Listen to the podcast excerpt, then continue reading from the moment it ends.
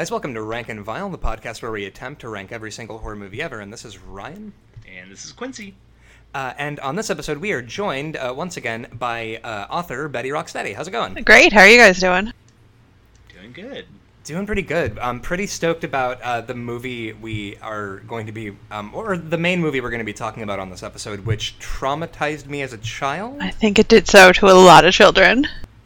Yeah. Mhm. Yeah. Uh, from some cursory research, uh, a lot of these children's movies have uh, traumatized a lot of people. Especially from that era.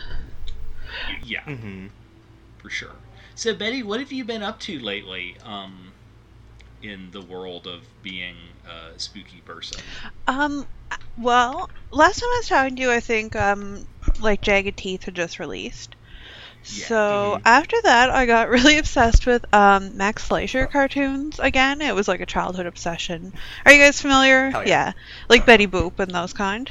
Yeah. black Mhm. and white, like the rubber hose kind of thing. And I'm an illustrator Oh, yeah. also, so I've been doing a ton of drawing, kind of a mix of that style and Edward Gorey style. Mm-hmm. And uh, yeah, so I'm releasing a book really soon called Writhing Skies, which is violent and sexual and horrible, and it's completely illustrated with uh, that kind of art style. Oh my god, I love the title "Writhing Skies." By the way, Thank you. Is so visceral. It's, it's like so viscerally uncomfortable that it, it's yeah. I, I Okay, well that's perfect then, because the whole book is definitely meant to be viscerally uncomfortable. So. excellent. So yeah, so it's like a it's like a whole thing. Um, yeah. Also with Edward Gorey, I feel like uh, everybody's sort of intro to Edward Gorey is the Gashlycrumb Tinies, and yeah, I, I feel like I need to learn more generally about Gorey. Yeah, I just listened. I've always been into his art, and I listened to a podcast about him the other day. Yeah, Gashlycrumb Tinies is definitely what everyone's heard of. It's not really my favorite of his work, though. Mm-hmm. So what would you say is your favorite Edward Gorey? Uh, there's one called The West Wing, which is my favorite haunted house story ever, and it has no words. It's just like all these intricately drawn in his distinctive style rooms with something slightly unsettling in the room, and it's like you're going deeper and deeper into the house, and it's getting strange, and there's no plot to it, but it's just a very strange experience, and that's mostly what he did. Was um, he did write do a lot of writing, but it was sort of about the combination of the two together. mm-hmm Just yeah, like the, the the duality between those two things. mm-hmm. But yeah, West Wing's definitely my favorite. It was very strange. Fuck yeah, I gotta look into that. Um, Quincy, what what ghoul shit have you been up to this week? So, uh, 1984 Publishing uh, sent me a copy of Ghoulish: The Art of Gary Pullen, and it's this like really oversized coffee table book of all of Ghoulish Gary's artwork. And uh, people aren't going to tell you this. Uh, Gary Pullen's a really good artist. Yeah, he's great. Also, Yeah. um, I didn't realize how much commercial horror art Gary Pullen has done. Like everything I like, turns out he drew it, and I have not realized that. So, um, right. yeah, if you have not picked up a copy of this uh, book, it's real pretty, and uh, everyone listening should go on Amazon and get it really quickly. Um, also, uh, Gary Pullen in in an interview talks about like how hilarious House of Frightenstein was like his intro to horror. And Mhm. I had never heard about it until I, I read this, and now all I want to do is track down this kid's uh, TV show. It's a mess. I was hooked on it when I was a little kid. I think it played either at lunchtime or right before school. And uh, yeah, I watched a lot of that show. It doesn't hold up that well on a second viewing. Oh man. I mean, which, which is a bummer because of that title. Oh, like, yeah. You want to like something called that. and the characters are all brilliant. Like they're just designed kind of terribly. The effects are cheap, but in like a really great way. And like Vincent Price is in it reading poetry. I think it's Vincent yeah, Price. yeah, I think he does at least does the intro for every episode. hmm Yeah, it's a Well, that's- it's that's a not for nothing. strange show. It's hard to watch a lot of it at once, though. Like now. So, so you had the pleasure of growing up and seeing, um, seeing uh, hilarious House of Frightenstein. Uh, tell me about seeing Return to Oz when you were a child. Now this is gonna surprise you. I didn't see it when I was a child. Oh. okay. Yeah, I didn't watch Return to Oz till I was around 20, and I think I've seen it about 50 times since, you know, the last 10 years. I've watched it a lot of times. Um, Right. That's I never- awesome because like it was a movie that I think I caught. I don't have a vivid memory of watching this as a child, so certainly I didn't watch it all the way through, but like I was raised on cable TV and channel surfing, so I think that's probably how I saw it because I I rewatched it today and a lot of the images are familiar, if not the entire film is.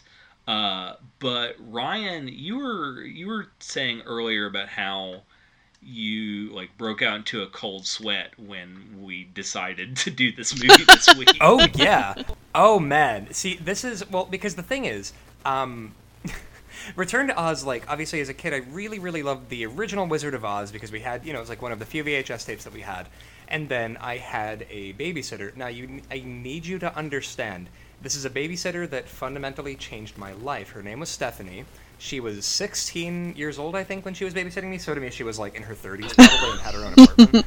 Um, and she, this was the babysitter who um, made me watch Child's Play at one point because I kept getting out of bed after she would put me to bed, and like you know, she made me watch Child's Play and told me that if I kept getting out of bed, Chucky would come and kill me. So Stephanie is history's greatest monster, and one of the things that she did, she made me watch Return to Oz, and specifically the one thing I remembered most from this movie was the bit where she's getting strapped at where Dorothy is getting strapped down to the gurney at this like sort of scary old timey um, mental hospital. She's getting electroshock therapy. Which is like Yeah, the yeah, yeah. most batshit way to start the movie. Like, that is dark. Yeah. Yeah. Well, and the thing is with well, and the thing is, I have a um, I it's a weird peeve of mine is the way that ECT is portrayed in movies because it might be kind of a niche uh, niche issue, but it bugs me. I mean, I mean, and in fairness, this was turn of the century, so it was not yet 1900 yet. Um, where people are just like strapping people to like car batteries for whatever reason. Um, but generally, any movie that portrays ECT as being like, yep, you're definitely wide awake for electroshock and it hurts really badly, and, you know, just the sort of cartoonish, like, I think Ken Kesey is largely responsible for everybody's popular conception of how electroconvulsive therapy works. Yeah, and it's it's actually like backed with neuroscience. I mean, I know that electroshock therapy is it's good now. Like I I know a lot of people get treated with it and it's helpful and it's safe. But was it that good when it started? Because I thought that in the early years of electroshock therapy, it was it could be quite damaging to people. Yeah, yeah. I think it. Um, I think it's sort of. Uh, it, it's undergone a lot of um, trial and error in the way that it used to be applied. I don't know that it was being used as early as the as the 19th century. Oh, probably not. Um, where it's just sort of like, yeah, you know, rural Kansas. You know what everybody was a really big fan of was just electroshock therapy. Yeah, you know what happens when your child has a vivid imagination? Electroshock therapy. My, my kid keeps constructing these elaborate stories about these fantastical characters, so naturally We will decided zap to those out. Yeah, yeah, we're just gonna trepan her, you know, with a with an ice pick, just see what happens. Um, but yeah, this movie is fucking buck wild. Mm-hmm. there's a there's a talking chicken in it. I love Billina. Oh yeah. oh my god. It- It's got a talking chicken. Um, it's got. Um, honestly, the other thing that traumatized me as a kid was the wheeler. Of course, yeah. And they're never Jesus, like really explained. It's just What an like Excellent character design. I love the way they Yes. look, and the the costume Oh, is yeah. it's great. And uh, claymation. There's a lot of claymation in this movie too, or stop motion of some sort with the Gnome King, and like claymation freaks me out. It always looks so strange, especially when mixed with like live action people. It's it's Yeah, just and- bad. Oh yeah. and claymation mixed with characters and suit and like rubber suits. So like there are those scenes where the um, king gets like it's it's cross cut between claymation and an actor in a rubber suit. So Mhm. uncanny valley is really gets screwy. Well, and claymation always just makes honestly. Anytime that I see claymation mixed with live action, I think instantly of Large Marge from Pee Wee's Big Adventure. Yeah. oh, I never saw the, that. The truck driver just tell him Marge sent ya, and just like the horrible, yeah, claim another formative scene. But yeah, like the Wheelers, like they look like, uh, they look like new wave kids got bitten by a radioactive transformer. Wow. yeah. They've all got wheels for hands, and they're all super colorful. They all look like they listen to way too much Dexy's Midnight Runners. They're screaming constantly. Oh yeah, They're the down for murder. Maniacs. Absolutely, like just shrieking and Oh, yeah. shrill and laughing. I love them. like yeah yeah literally threatening to m- do a murder on dorothy where they're like she's behind a wall and they're like we're going to leave your body in the desert. And it's like yeah this is a kids movie. Thanks disney. Cool. All right let's yeah, it's a fucking let's let kids watch this. And I just I love the whole opening of like Dorothy can't like she's still obsessed with Oz, she can't stop talking about it. Wheeled away to a mental institution, finally gets to Oz after like a bunch of trauma, and Oz is devastated. Like as far as we can tell, everybody's dead or like turned to stone and never coming back. Like it's bad. yeah and so like did it did it go to shit specifically because dorothy fucked off back to kansas Yeah, um, the Gnome King got a hold of her shoes. That's, That's where he got all power the power. vacuum. Yeah. It's a it's a metaphor for Mhm. uh, American imperialism in the 80s. and that is why it's comparable to Godzilla. it's exa- yeah yeah it's a, it's an allegory for imperialism. Well and also with uh, dorothy um, telling all these wild stories about oz like you've got- so her uh, aunt auntie m who is just called aunt m in the thing i've never actually read the oz book so i don't know if it's auntie m or aunt m um, who was kind of like a benign presence in the 1930s wizard of oz uh, not in this fucking movie. Aunt m is played by piper laurie who you see that face and you're like, oh, I don't know who you are, but I know you're back on your bullshit. like Carrie's Carrie's mom pops up and it's like, sorry, kiddo, we're leaving you at the insane asylum. Toodles, and she just like cartwheels out and leaves her to die via car battery. Did you notice she also like it, so Dorothy's uncle has like a broken leg and they're leaving on the wagon to go into the town and Dorothy says, "I hope his leg gets better." And Aunt M is like, "Oh, it's been fine for weeks. He's just faking it." What a bitch. Man, she's she she goes hard. I think we're what we're supposed to believe that he's basically the the Tin Woodsman. Oh yeah, that makes sense. So he's like this. Yeah, because she's because she's talking about like, oh, you know, there was a woodsman who replaced his. You know, she's like talking to the um, the evil um, head doctor who likes strapping kids to car batteries, and she's like, yeah, there's a woodsman who who uh, had a tin leg, and then he started cutting off all of his other body parts and replacing them with tin until even his, yeah, the you know, you know, you know the thing when you make a really fun kids movie about fun kids movie stuff. Um, So, so is this supposed to be scary, or did it just happen through a weird confluence of like reckless imagery? I mean, I have. A, I think it must be at least somewhat accidental. Like, I have a lot of, um, well, not a lot, but I have some like merchandise from this movie, and it's all very much presented as like a kids movie. It's not presented as like a dark, gritty take on Wizard of Oz or anything. It's just the sequel. It just happens to be insane. But like, so wait, so was this movie pre or post Dark Crystal? Because I feel like you could do a triple feature of Labyrinth, The Dark Crystal, and Return to Oz, and this would be like that really gritty shit you show at the end of the night when it's just the ghouls hanging around for the third film. So this came out um, in '85. Uh, so it came out after because uh, Brian Henson was a literal baby in Labyrinth, and he was an adult voice. Um, What the fuck was happening in the? Was it? Were they okay? they were very much not okay. know. Dark Crystal was Yeah, 82. Um, Labyrinth was 86. It's that definite, like, goth vibe. And that's uh, Fairuza Balk that plays Dorothy from The Craft. Is. Yeah, and is. she is a terrific Dorothy. She's my favorite Dorothy. Oh, she's got such a great on-screen presence in this movie. Like she just she's got she's got these big haunting green eyes, and she just you know who she kind of looks like. Um, there was this child actor also in the '80s who was um, he played um, the baby in Nightmare on Elm Street Part Five. Um, and he was in like a bunch of stuff, and it's kind of like I, I feel like if you were a haunting looking kid circa 1985, you were like a New York City comedian where like all you have to do is look a certain way and yell a lot and you will have a great career in the 1980s if you're a haunting child actor.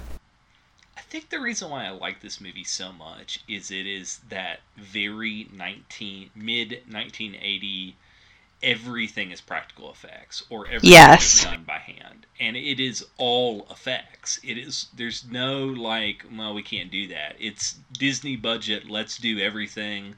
Let's make a flying gump. Let's make a man out of 10 Oh, I love the Gump.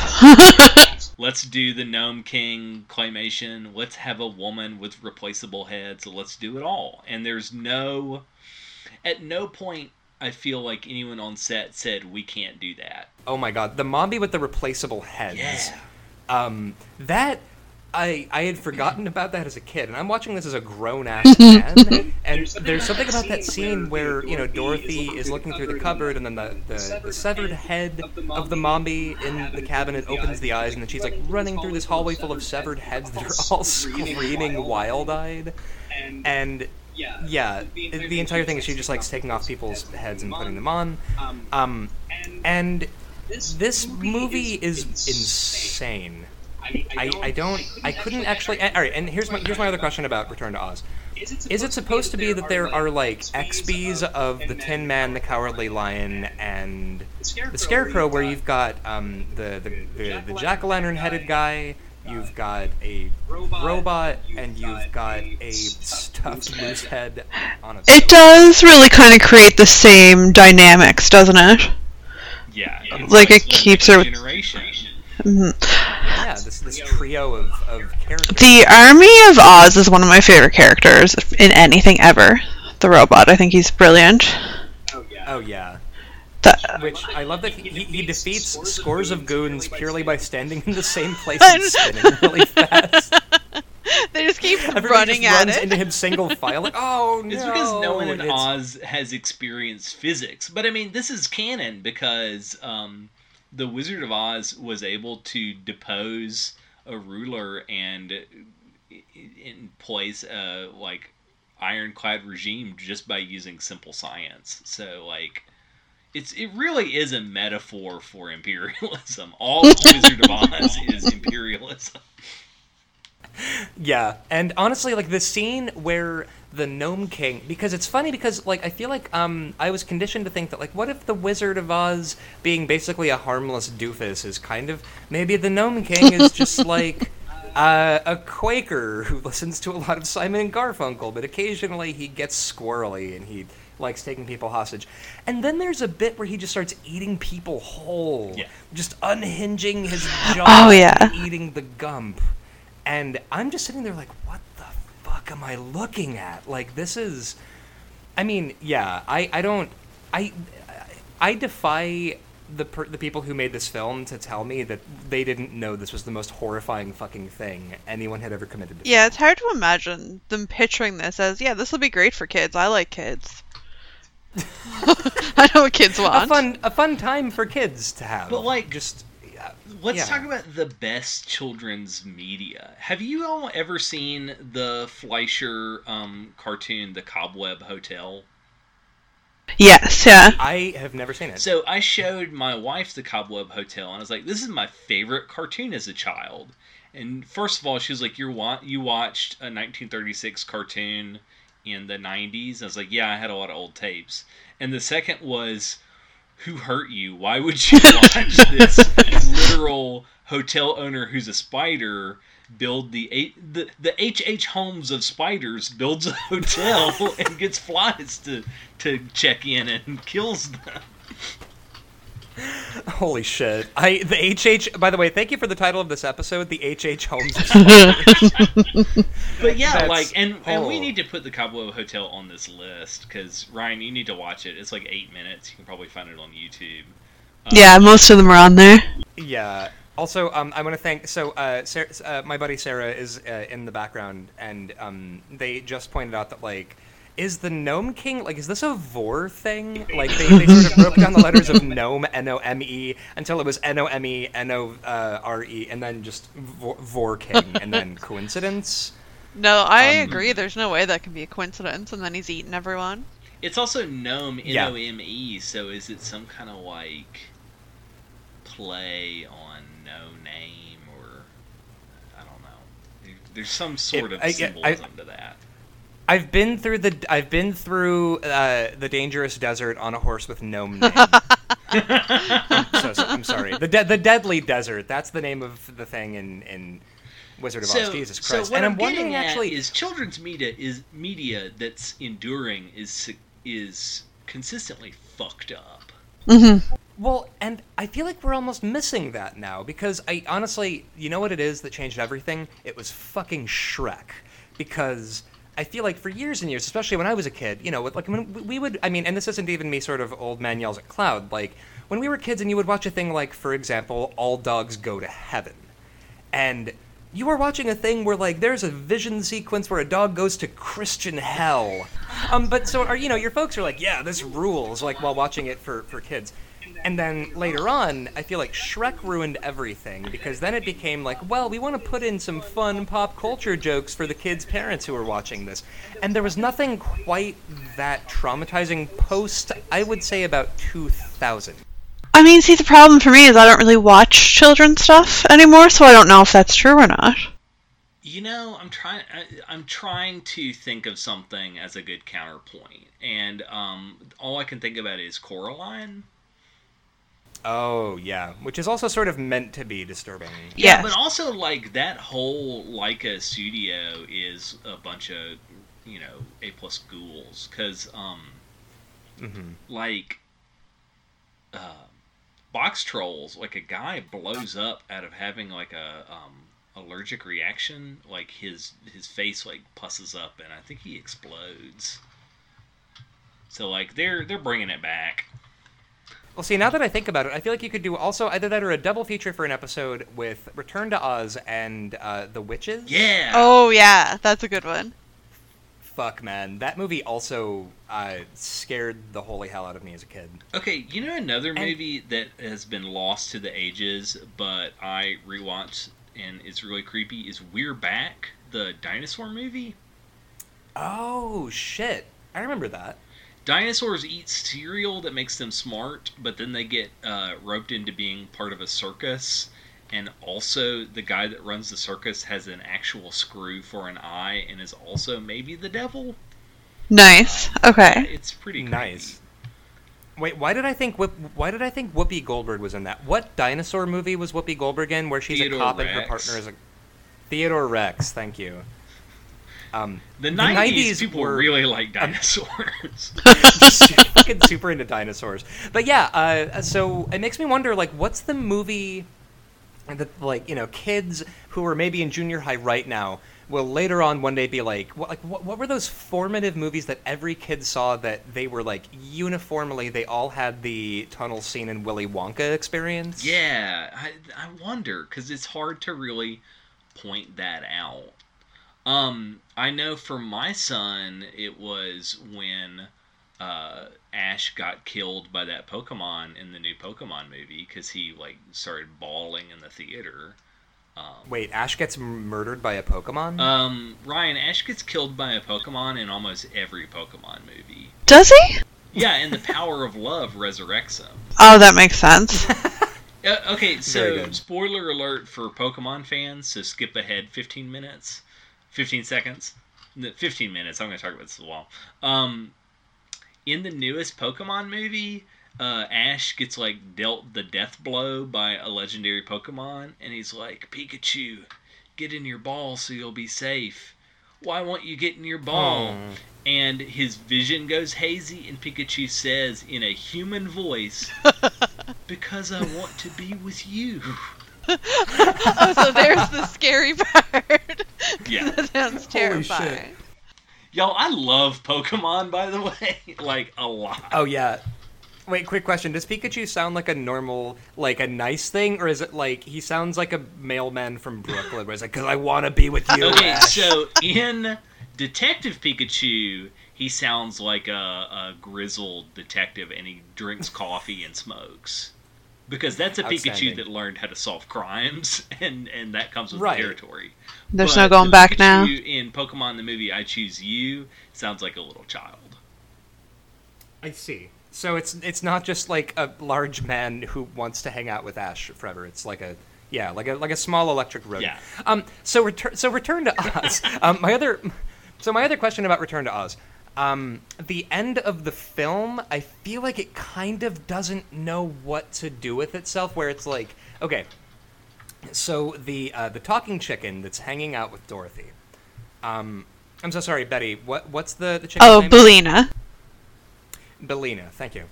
Um, it's revealed that eggs are poison to gnomes. Well, the Gnome King had been like frightened of the chicken the whole movie, and like everyone had been kind of murmuring about like like the claymation rock guys were like, "Oh, they have a chicken, not a chicken. Oh no, a chicken." So Right. And yeah, so everybody's like super aggro about the fact that there is a chicken that exists in the world, and they never actually sort of say why. It's just like, oh, where's that chicken? And then eventually, finally, like, so uh, Gnome King is voring the hell out of everyone in Oz, and then is about to eat um, Jack Pumpkinhead, and the chicken, um, Billina the chicken, is hanging out inside Jack's hollow pumpkin skull and through some goofy bullshit, um, an egg falls out of his empty skull and down the gullet, down the gullet of the gnome king, and he's like, "Oh fuck!" and then they all die. don't you know eggs are poison? Yeah, he's like, "They're they're poison," and then there's a long pause. He's like, two gnomes." it's just like, yeah, I. Oh my god, it's so it's a bit, it's it's a bit contrived. And he I just sort of- fucking disintegrates, though. Like, Oh, yeah. not only are they poisoned, he's all like, "Oh, I don't feel good. I'm gonna go lay down and die." He like falls completely apart. Everything falls apart. The whole cavern. All on just- camera too. Oh, for sure. Um, yeah, you. Uh, which you know totally undoes the trauma you've just experienced of watching him vore the hell out of the Gump couch. Like it just his anyway. Anyway, so um, Dorothy doesn't do a whole lot at the climax of this film. Like she is there, I guess, while an egg kills the Gnome King.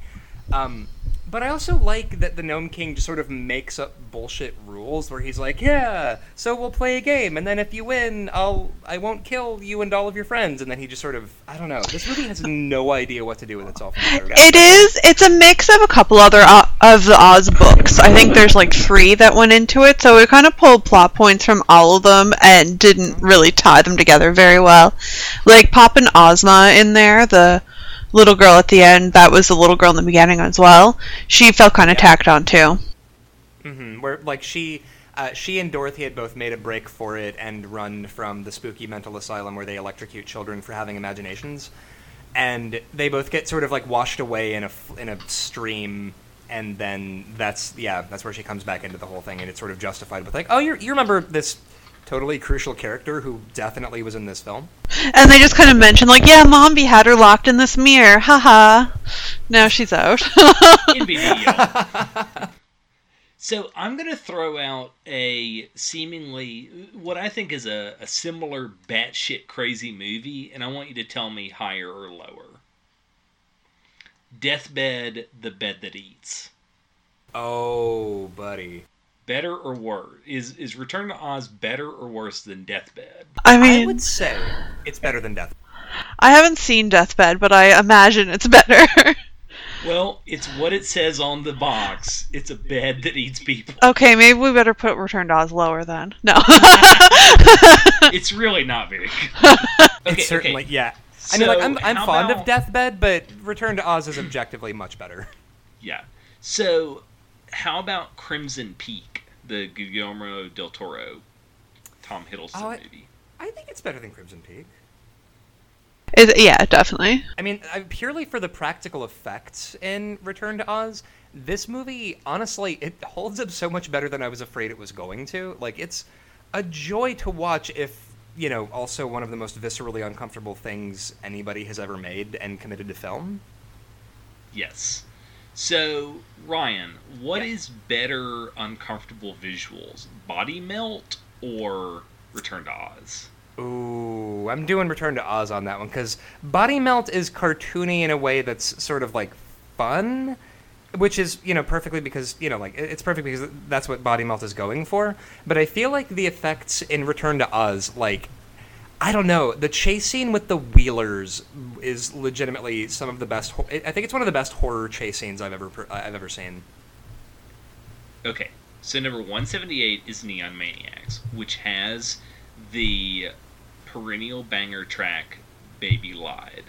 It certainly does, and I feel like this is where I draw the line. I, I would, gun to my head, I would probably put Neon Maniacs above Return to Oz. Now, Betty, have you seen I- Neon Maniacs? I haven't, no.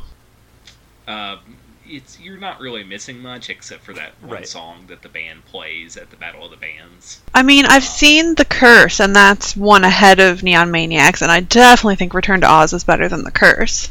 Oh, for sure. Yeah, I think you're right because Wil Wheaton in that is, and those like boils are not very. I mean, I like The Curse, but I just think Return to Oz is better. Yeah.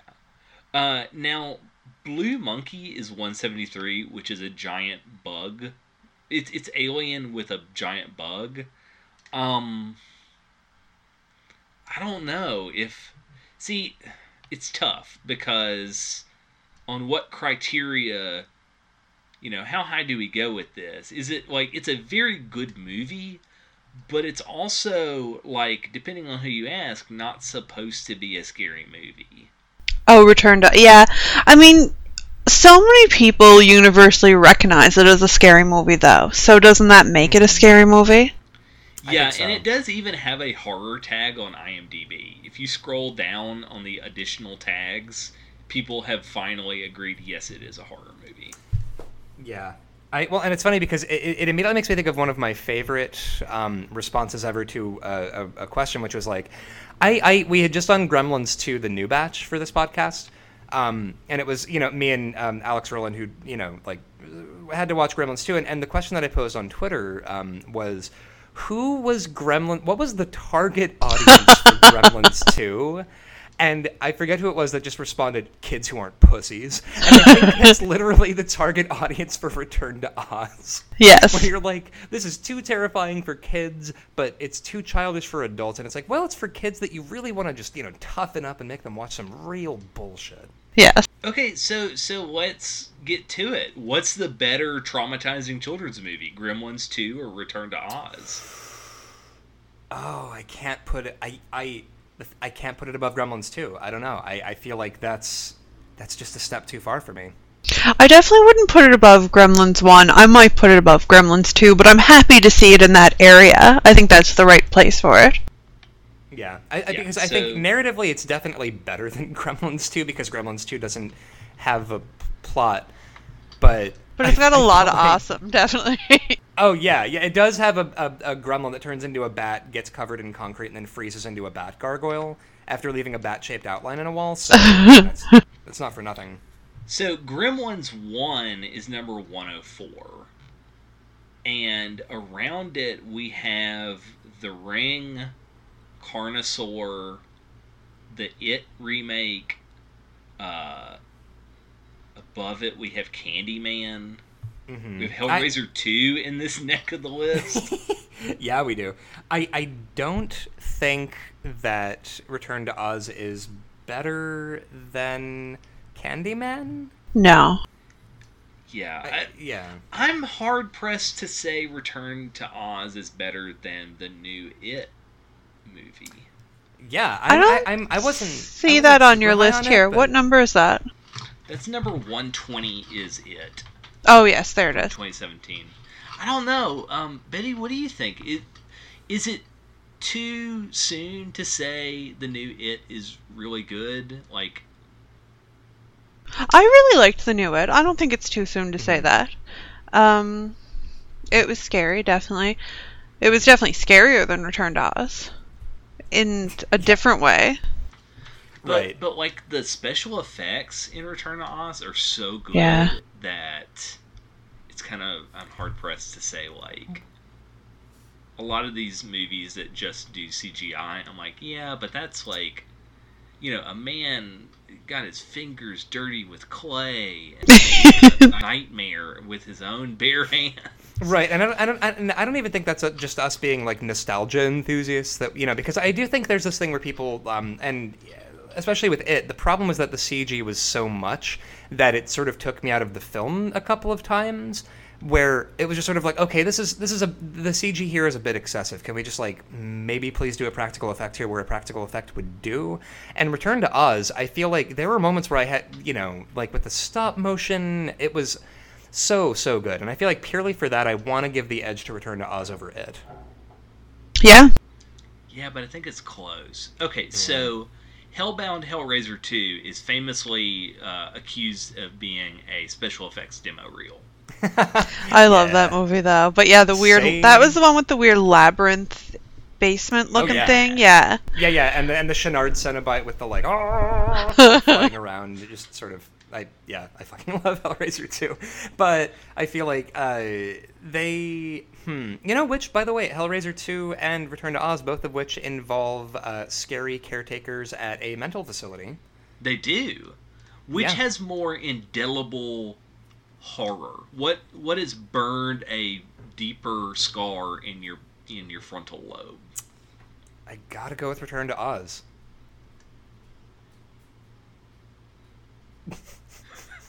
uh huh. Yeah, I, it, Hell yeah. yeah. So then, like the next thing up there is like Pumpkinhead.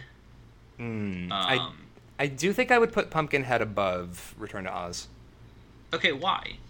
Um, because Lance Henriksen. Also because I, I feel like the uh, you know you've got Stan Winston effects. You've got this really great like, um, also two movies with a Pumpkinhead being in it that are drastically different Pumpkinheads. Yeah. Slightly yeah, different. Yeah. different Pumpkinheads. you know it's it's like thirteen ways of looking at a blackbird. It's thirteen ways of looking at a Pumpkinhead. Um, I, I I think I would Another put Pumpkinhead. episode title. Oh, absolutely. Uh, I think I would put um, Pumpkinhead with Lance Henriksen above Return to Oz purely because I feel like it needs the bump because not enough people have seen Pumpkinhead, and also because it does something really, really cool with the revenge narrative, which is basically it's a revenge movie that goes, you know what, revenge fucking sucks. It's not worth it. Okay. So underneath Pumpkinhead is the Untamed, which is that alien fuck beast movie that came out. Oh, I love the Alien Fuck Beast movie though. I didn't see that. That does sound good. I would definitely put cannot Return to Oz. Oh, okay, Betty. Uh, the Untamed is there's a shed with an alien that wants to fuck, and it does not care who you are. It'll it, it's down to clown. Nice. It's down to clown, but also its body is fundamentally incompatible in some ways with human bodies, so it'll definitely bone down, but it you might get kind of mangled, and there's somebody who like sort of runs the shack and people show up and they're like, Hey, I heard there was an alien fuck beast and and they- they're like, I, have a have a party, but the thing is that it's also like a really tense, like slice of life young adult drama. Yeah, it's like a family drama about a like a divorce who, that's ripping a family apart. I, okay, I really want to see that. Oh, yeah, it's- it, I it's so cannot good. recommend that movie enough. I feel like love it. Return to Oz needs to go right beneath the Untamed and Yeah. above Creep 2. I was definitely, going to say above Creep 2. Mhm, I'm same. surprised you guys have Creep 2 above Creep. I thought Creep was much better. Well, there we go. I I think Creep. Um, my my problem with uh, Creep was mostly that the third act of the movie should have stayed at the house, and I felt like once the guy gets away from the house, and then he's just sort of like, "Whoa, I feel like there's a guy after me." I feel like it loses some steam. Yeah. But See, I just yeah. I thought the first one was so tense. Like everything about it was Mm-hmm. very tense, very uncomfortable, and I just didn't feel that tension with the second one. Like it was still good and interesting, but I wasn't Mm-hmm. like I don't know, the first one made me very uncomfortable. The second one didn't. Yeah, that's totally fair. I think Creep two, yeah, like Creep one definitely has a more sort of self-contained, like everything is terrible and everything is bad right now, and uh, yeah, Creep two is more sort of like you already since you already know his whole deal. Mm-hmm.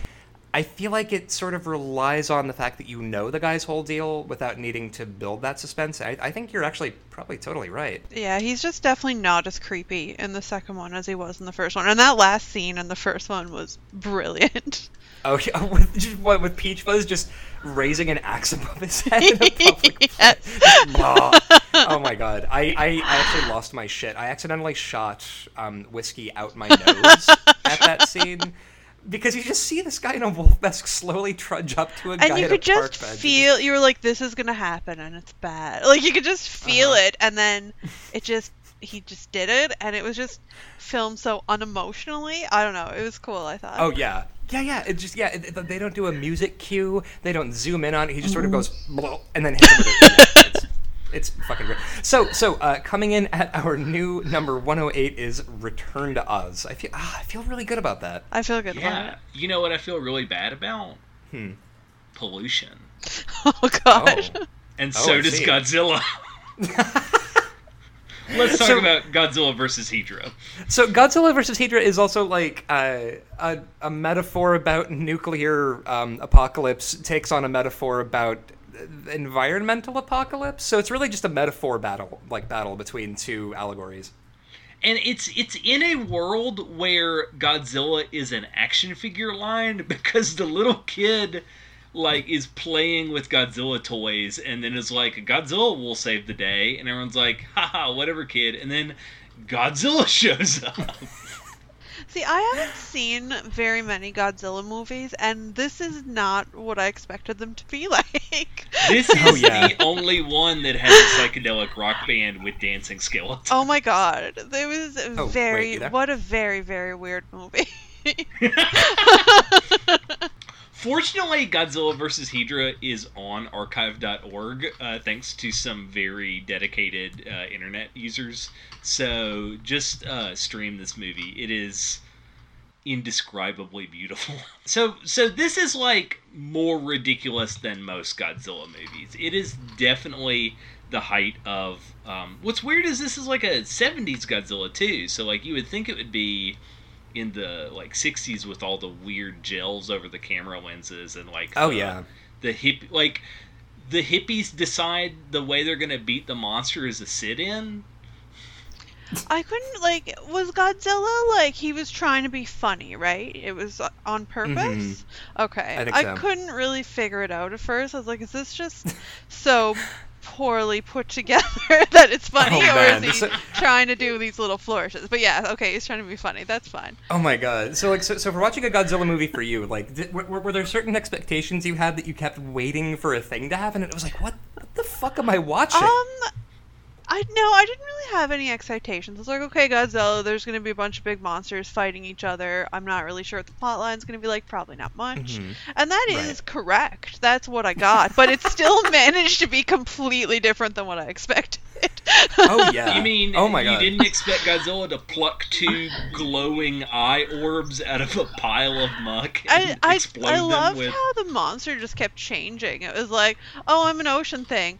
Oh no, never mind. I'm a walking guy. No, no, no. I'm gonna fly. I'm a UFO. Like what? yeah it's like hey the blob Yeah. is a movie we could do that Yeah, yeah, where they're like, okay, so how do we personify uh, the concept of global warming? How do we make that look like a monster? And it's sort of like they were like they, they had this rogues gallery of Captain Planet villains. like, probably it's a rod of plutonium, or maybe it's an evil cloud, or probably it's an oil slick. Anyway, it's gross. Definitely this we know. I did Okay, like so the goopy bit. Hedoro is the Japanese word uh, hedoro um, means like chemical ooze, but also vomit. Nice. I found that when he was like the standing up part of himself, he he was kind of like Cthulhu like. Did you guys notice that? Yeah, Yeah. yeah. I did not He's notice got that. the the like tendrils and as a mouth. Um, but also this movie has animation in it where uh, Yeah, it does. I couldn't figure that out. Was that part of the newscasts or was it just something different? that's just the movie. That's was just, just like sometimes he actually uh, Hedorah is drinking oil tankers and whale blood and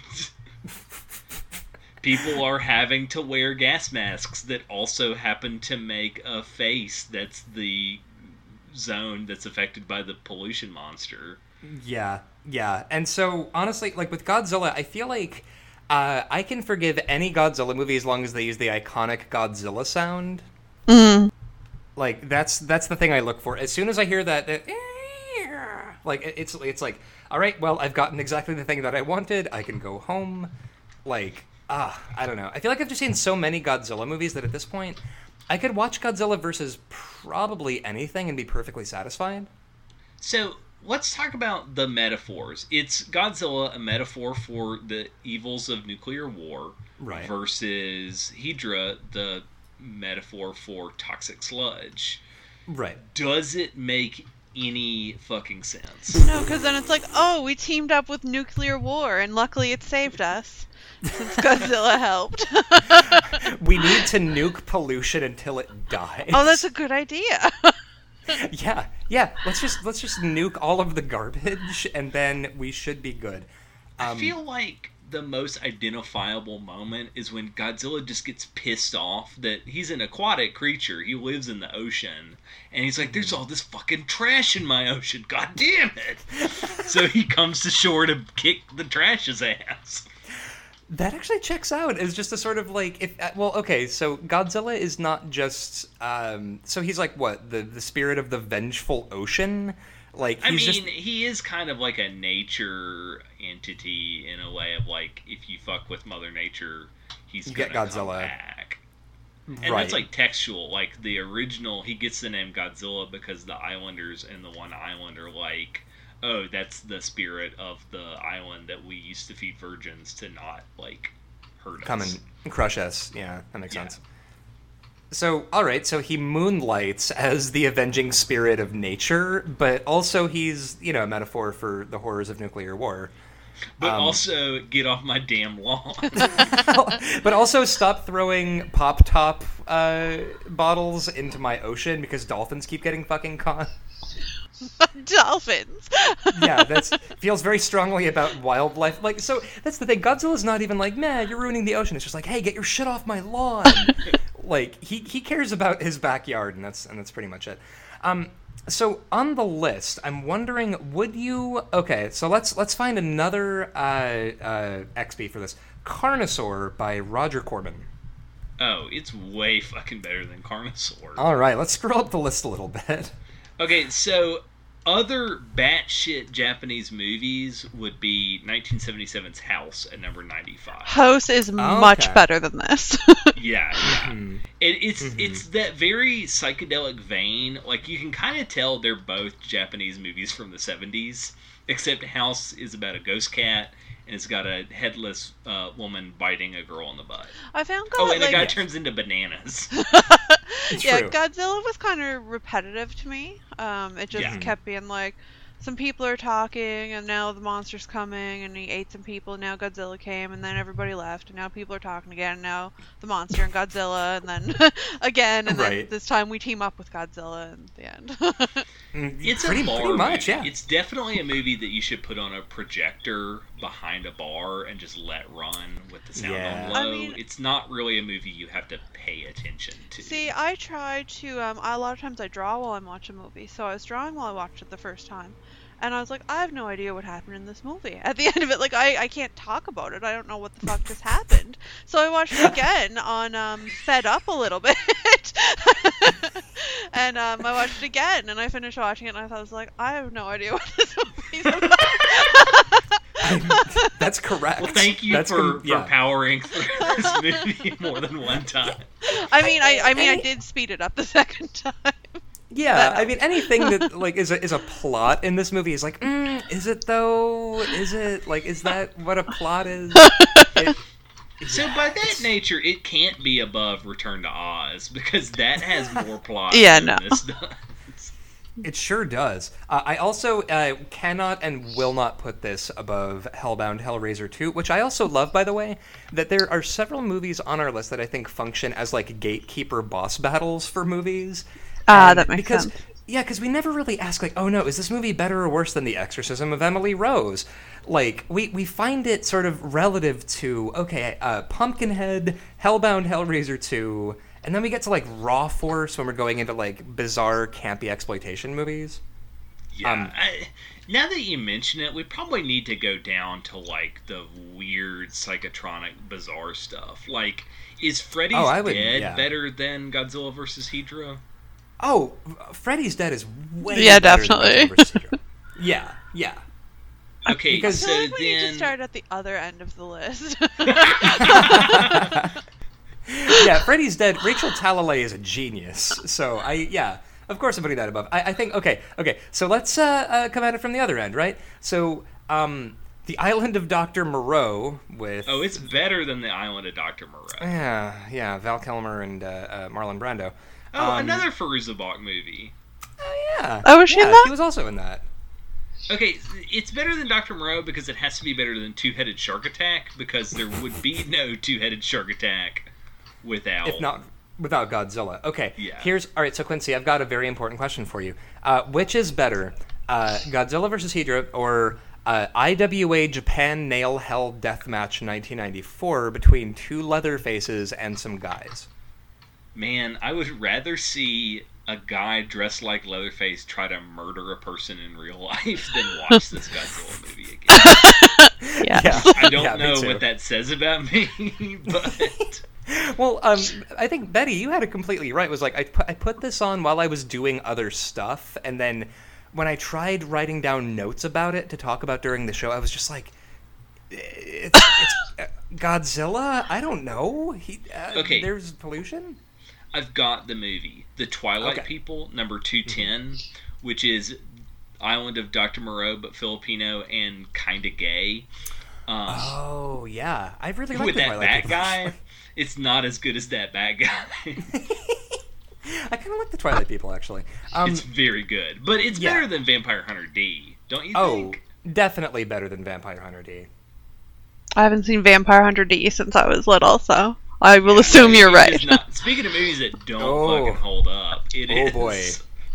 Yeah, yeah, that was one of my first anime, uh, like animes that I ever saw, and then I tried rewatching it like for for this podcast, and then realized like, oh, it's it's extremely bad. It's actually There is very, no very bad. existential crisis worse than realizing all your anime tapes are garbage. Except for Akira. Akira is great. Everything else is very bad. Akira, Um, maybe Golgo 13, and, and Lupin. Lupin always rules, but Oh yeah, yeah, yeah. But so most um, coming- dangerous Geist. No, thank you.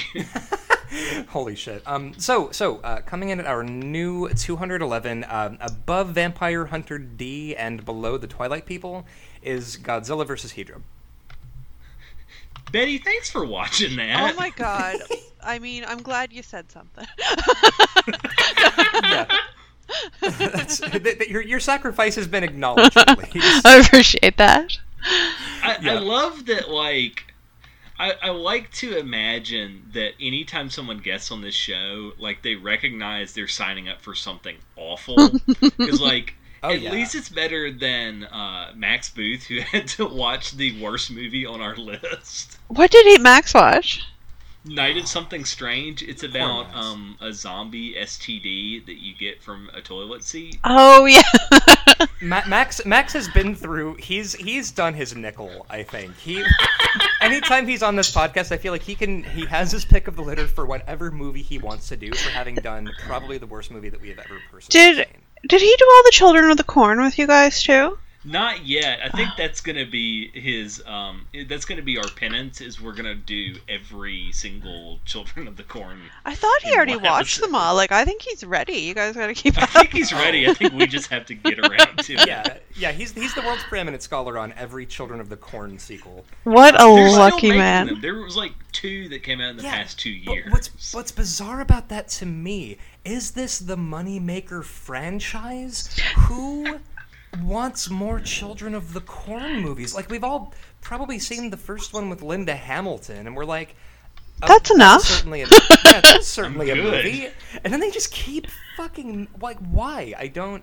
I, it's completely inscrutable to me why they Is keep it banging a out. confusion between Children of the Corn and Village of the Damned?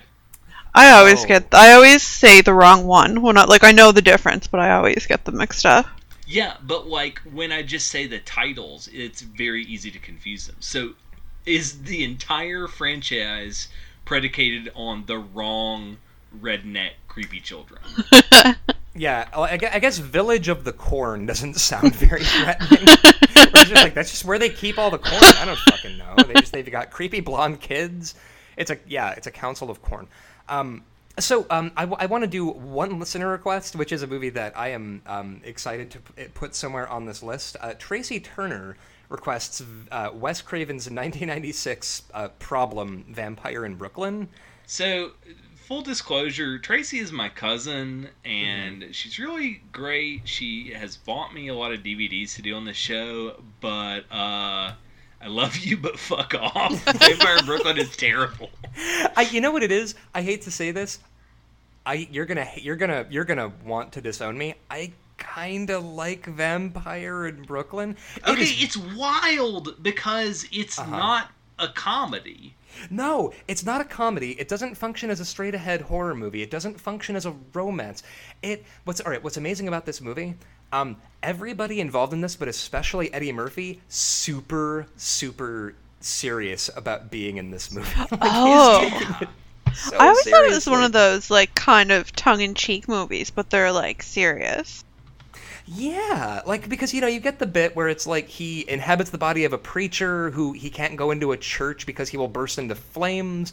So you get Eddie Murphy playing Eddie Murphy playing a preacher, and um, now Wes Craven, I do appreciate that he was trying to do like a Caribbean vampire thing. That he was like, okay, well let's maybe, but the problem is that it's basically just a bad Dracula riff Yeah. without bringing in any actual like Caribbean like because the thing is he already made a Haitian zombie movie earlier in his career in the 80s called the uh, the serpent the serpent and the rainbow Yeah, and that movie owns. that movie's so fucking good and then Vampire in Brooklyn um holy shit uh, it, it is um, it's extremely bad but I'm fond of it because everybody involved in this you can tell thinks they are in something good. They are not I will say the gag of the guy that keeps falling apart is pretty good. Oh, the ghoul who, yeah, the, the fall apart ghoul who is like, he's waxing a car and his hand, hand comes off. A guy totally sees it and no sells it. Like, he does not care that the ghoul's hand just fell off. He's just like, yeah, whatever. Um, yeah, Wes Craven. Now, I, all right, the, the story that I think about a lot is, um, a, a, a couple of years ago, like, this was in 1996, Wes Craven had done a, a, a showing of his new movie Vampire in Brooklyn at like UCLA or someplace to the film department. And you know they all watched it and then he took a q&a session and apparently one kid at ucla was just like he got up and was like hi wes um why don't you make good movies anymore? And wes craven of course is like your horror dad. So he was very sort of like well you know i think i think vampire in brooklyn was a pretty good movie. And then he's like no no it's very bad and you used to make good movies what if you made movies that were good and then obviously this takes place a year before he directs fucking Scream. So I don't know what happened with and, and this was like the last of Eddie Murphy's like Paramount contract movies. Um, I have no idea what happened with Vampire in Brooklyn, but it is extremely bad, and I'm also weirdly fond of it. So Also- what's the what's the lowest ranked Wes Craven movie on our list? Oh man, we see we haven't done Shocker, so it's not going to be Shocker. It would be Shocker. Uh, the lowest. It's actually Hmm. I think um Nightmare on Elm Street. Like we don't have any bad ones on here yet.